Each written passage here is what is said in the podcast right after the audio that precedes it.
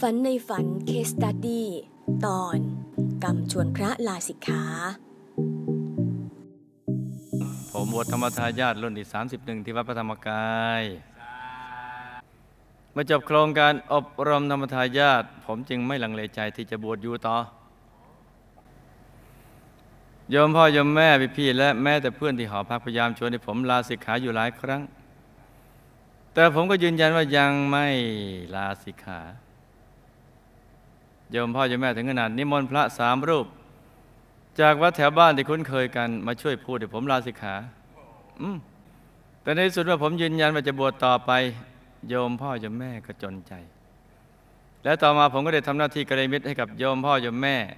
จนท่านเริ่มเข้าใจ เห็นไหมจ๊ะ และได้อนุโมทนาในการบวชของผม ทุกวันนี้โยมพ่อกลายเป็นกำลังสำคัญของศูนย์กระมิตรจังหวัดขอนแก่น และยังทำหน้าที่ขยายจานเราทำได้เกือบ 100 จานแล้วครับ ปัจจุบันท่านทั้งสองทุ่มเทสร้างบารมีอย่างเต็มที่เต็มกำลังและตั้งใจ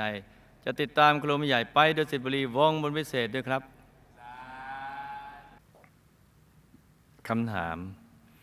โยมพ่อโยมแม่จะมีวิบากกรรมหรือไม่ ที่ชวนให้กับผมลาสิกขา ท่านเหตุผลว่าเพราะเป็นห่วงพระจึงอยากให้ไปเรียนต่อ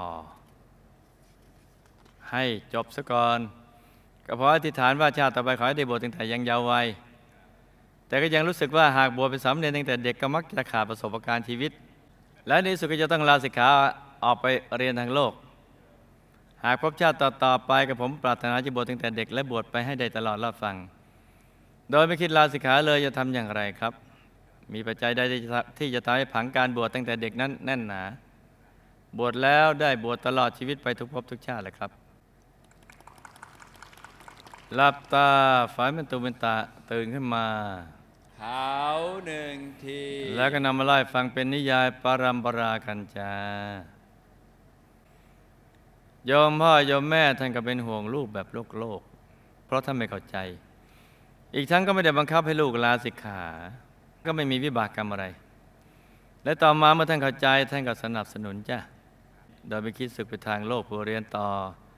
แล้วกลับมาบวชใหม่นั้น ก็ขึ้นอยู่กับบุญในตัวที่สั่งสมจนถึงระดับสอนตัวเองได้ การที่จะมีบุญในตัวมาก ๆ ก็ขึ้นอยู่กับการสั่งสมบุญทุกบุญให้มาก ๆ แล้วติฐานจิตล้อมกรอบให้หนาแน่นก็มีสิทธิ์บวชได้ตั้งแต่ ยังเยาว์วัยจนตลอดชีวิตจ้า